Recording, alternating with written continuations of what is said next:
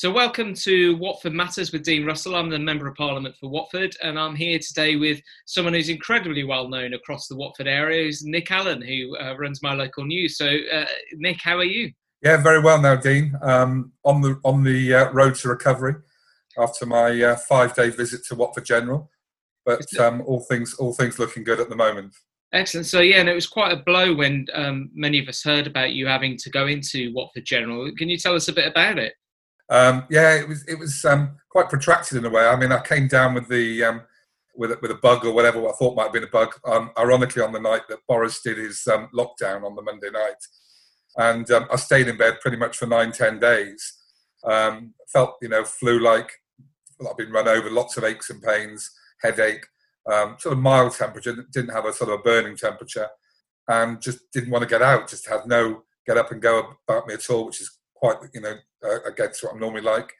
Um, so it sort of it sort of completely um, sort of got me. But um, and I thought I was going to have the mild symptoms and be able to sort of them blow over. But um, unfortunately, on the ninth or tenth day, I'm not sure which one it was, I started getting breathless. And um, again, um, that man in me thought I can I can battle this. I'll stay at home. Blah blah blah blah blah. But the next day on the Friday, I, I was awful, uh, really struggling, really struggling to breathe. Any form of exertion um, had me really huffing and puffing. So um, a mate of mine sort of called me, said, "You sound terrible." So you know, call, don't take any chances. Call the um, call nine nine nine. They obviously heard heard how I was and um, sent an ambulance out. And within 30, 35 minutes, they were um, knocking on, knocking on my door. Obviously, then took me off to um, Watford General.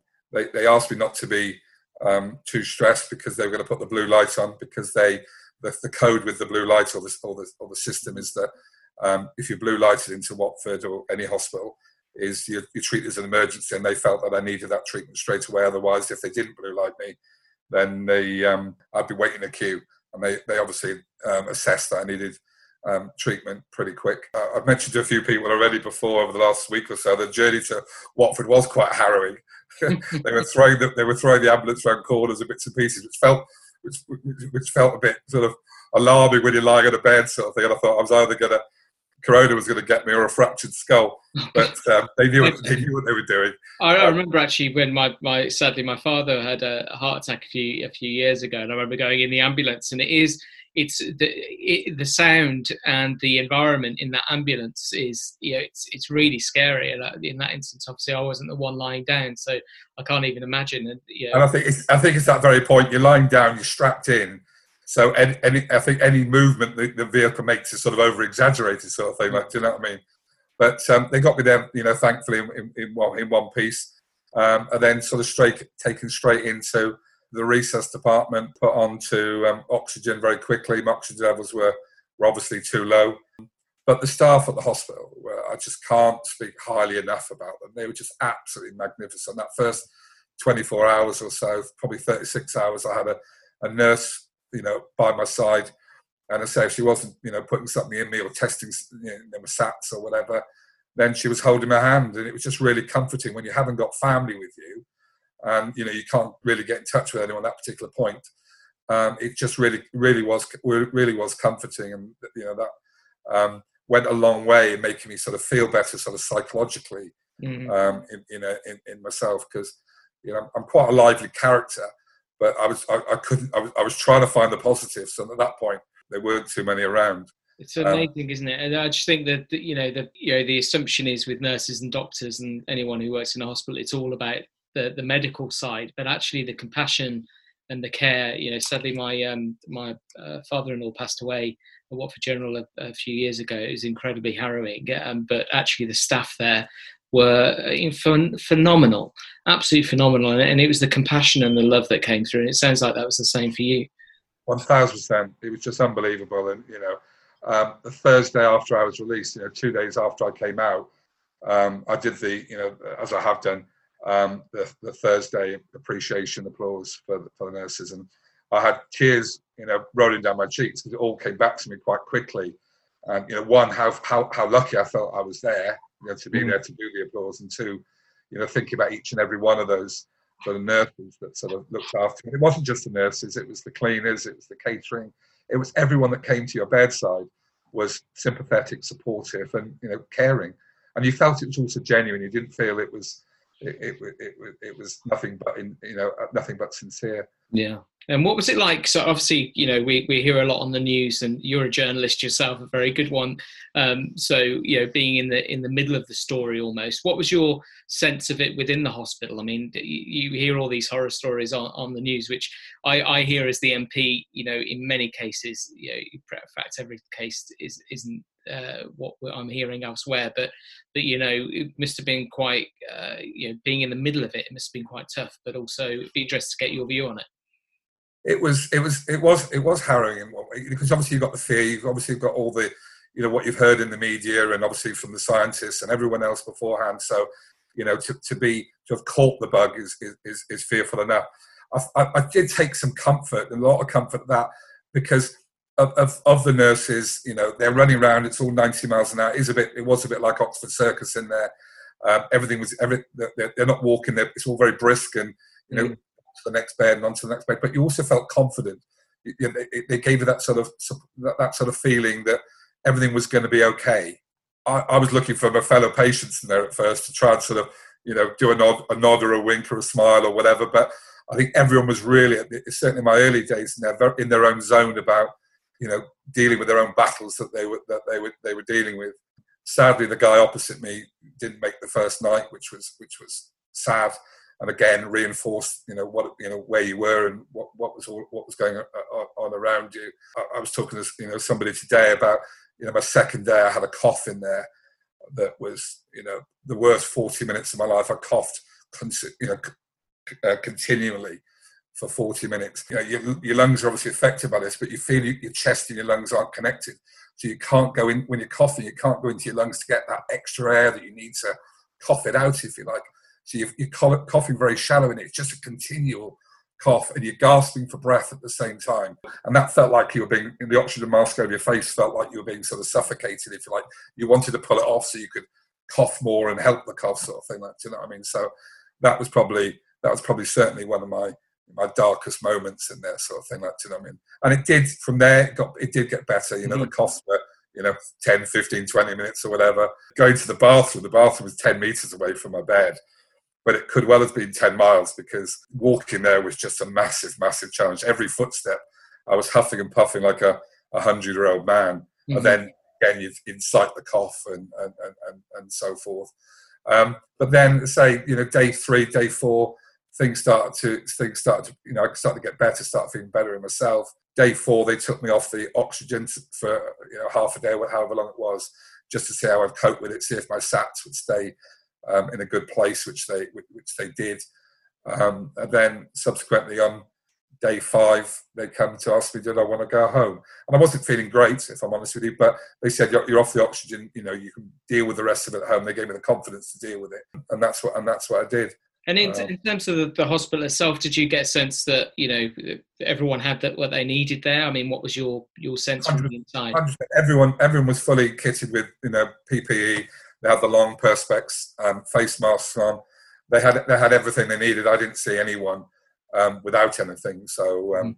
they, they seemed to be in a good place. A, a slightly quirky moment mm-hmm. was um, on the Saturday um, when when I heard that um, uh, Watford General was on lockdown because of a sort of an, a technical problem with the oxygen. Yeah. I was thinking throughout the day with the mask on, when's mine going to stop? When is it going to stop? Something.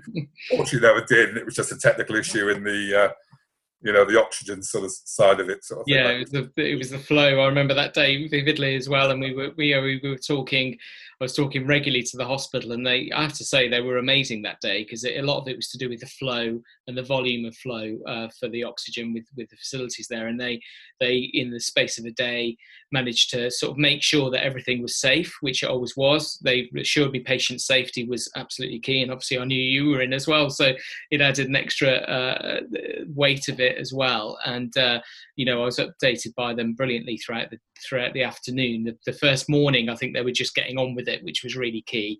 Um, so once they were able to share what was happening, it was a, a, relief to know what was happening. And I know over the course of the week, they got um, additional support into make it uh, the ability to have even more oxygen flow through. But you know, like a lot of people, there was these stories of you know they'd run out of oxygen, which was never the case because it's piped in. Um, so, it, but I can imagine if you're inside and you've got that sort of rumor mill going, especially when it's not true, you, you don't know what's true or not, do you? So that must be very scary. There was a bit of panic. Yeah, absolutely. And and so since then, how's how's the recovery going? And obviously, you've been out for a few days now.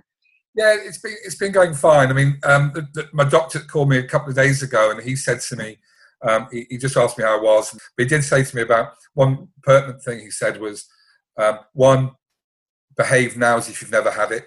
So keep taking all, doing all the precautions you would if you hadn't had it. Don't be complacent. Don't think you're immune because there's no things like you obviously will have some antibodies, but um, just keep doing all the right things that you would do if you hadn't had it, which which um, was I think was important for me to take on board. I am paranoid about all that stuff anyway, so but him underpinning that was important. And two, sort of saying to me that I, you know I, I, I was going to the gym not, you know, before I went in and doing um, exercises and bits and pieces. And he said to get back to that level you were at as regards fitness, not that I'm fighting fit, but um, he said well, it could take you up to six months because your lungs do get damaged from this, and it, it sometimes um, we're thinking it, it, could be irrecoverable damage to your lungs, the scarring and, and everything else. So he laboured that point. But no, I've just been taking. I still get tired. So, you know, I was tired today. I think I overexerted myself doing stuff yesterday, and that's the thing to think that it is a slow progress back. You feel okay, I'm all good now, and I can carry on, and then you do things for two or three hours with everything. I feel shattered. Yeah. You know I mean? But as regards work, I've started working again now the last few last few days. So I sort out our leaking buckets at um, my news. We've managed to um, not furlough anyone, and that's our intention um, through the whole of this crisis, if we can. Touch, touch wood. Journalists are essential workers, as, as, as you know. We've managed to um, get all the magazines out. Um, we've broken down a lot of the rounds, so the rounds are a lot smaller than they were before. So our distributors are um, all gloved up. They have their, sanit- their, their, sanitizing spray, so they're spraying their hands regularly, cleaning gloves and so forth, changing gloves. Um, so when they're out, they're only out for sort of an hour, hour and a half delivering magazines rather than three or four hours. So we're complying with the exercising. We've had important um, advertisements in there. We've, we've, we've been doing some of the government ones on um, on COVID and what people should be doing themselves. We've had your advice columns also, which is all very relevant with what you're doing, and the support groups that um, you know, you're doing with yourself with One Vision, and um, obviously our very own one as well. We're doing a campaign um, all for one. Yeah, that's fabulous, and I think the um, you know I, I, really have always been a supporter of uh, local press and local radio as well, and uh, you know I, I, really think there's such an important part of what you're doing um, in terms of getting that news out there because not everybody's got email, not everybody's got social media, not everybody's got access to the web, and actually their main port of call or their main reference point actually will be uh, local uh, magazines and local papers, and, and, my local news absolutely fits into that. And so I was very pleased that you were able to make space for me to add in um, a column and, and, add in advice into there. So thank you. The um, some of the magazines have in fact become the COVID nineteen Times with, with stories. We've made a concerted effort to make sure they're as positive as they possibly can yeah. some of the stories coming through from the communities has been you know fantastic. Um, I just signed off the um, the Abbott's News um, magazine today, which is going to print today and out next week. Um, but our front cover story on that is a lady in Abbott who was planning to do the London Marathon um, and is now you know doing do, doing a Captain Tom and you know running 400 times around her garden to make sure that she she does her 26 miles and carries on getting her sponsorship. And uh, there's many a tale similar to that.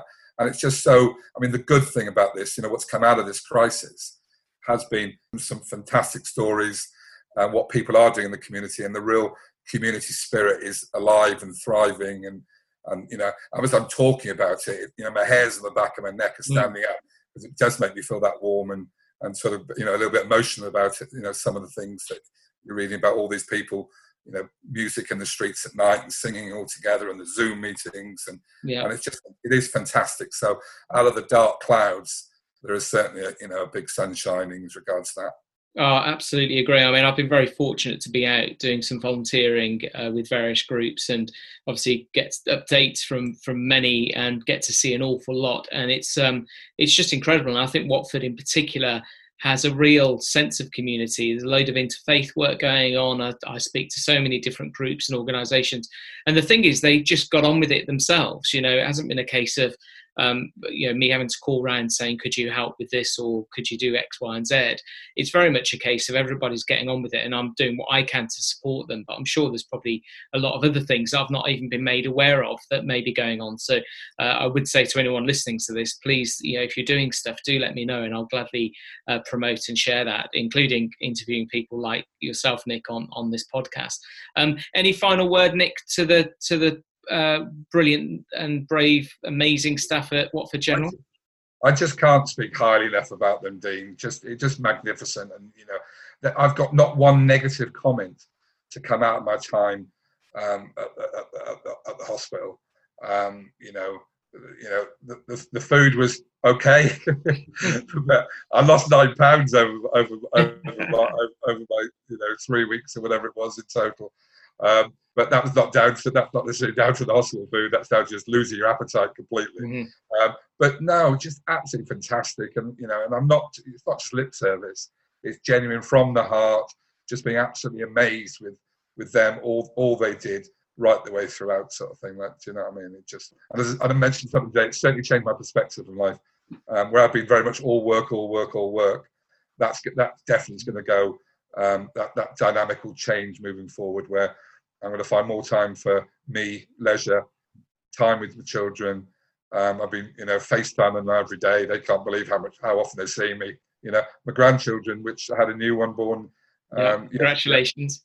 Yesterday, and I'm not sure. I'm not sure what she thought when she stuck her head out and thought what world, what world she's coming into right now. But uh, mum and mum and baby are doing fine. So, uh, and a very and a very proud granddad. Oh, that's fabulous. That's so good to have such, such wonderful news at the end of what must have been a, an incredibly tough few weeks. But I have to echo your comments for the staff at Watford General. They have been absolutely incredible, and um, I applaud each and every one of them, from the porters and the cleaners to the doctors, nurses, and uh, clinicians. So thank you to all of them. Well, Nick, sorry, Nick, were you going to say one more thing? Yeah, I was just going to say, even to yourself, Dean, I just want to say how well how well I think you've done through this crisis. You've been very. I've seen you everywhere on your on on, on Facebook, social media. Um, you know, obviously, you know, stories in the Observer and AMAG and on Vibe Radio. I've listened to you, and I just think you, have been very proactive, very at the heart of it all in Watford. Um, and I know you really, really do care passionately about the town and everything. You, everything you're doing, I think, is just magnificent. So, um, well, well done, you too. Oh, thank you. That's really kind of you to say. It's um, really appreciate that. You know, I just feel like I want to do the right thing, really, and I think that's um, I think that's the same for an awful lot of us, and yourself included. So, thank you so much. Well, I, will round up there uh, on those wonderful words. Thank you. Um, you know, this has been Watford Matters with Dean Russell, MP for Watford. Uh, thanks so much to Nick, and so wonderful to hear you in such good spirits after a, a few weeks of uh, a tough few weeks to say the least. Um, if anybody is listening to this and is doing amazing work like Nick uh, across Watford, please do get in touch. We'd love to interview you and I'd love to share your stories as well. Um, but the main thing to, to note, as I say in all of my uh, podcasts, is you know we will get through this. There will be an end to it. Uh, we will get back to uh, life as normal at some point in the in the future, and I'm sure uh, we'll all work together to enable that to happen. So just remember the government guidelines especially when you've heard what Nick's gone through, it makes it really brings it home how important it is to stay home, protect the NHS, and save lives. Thank you.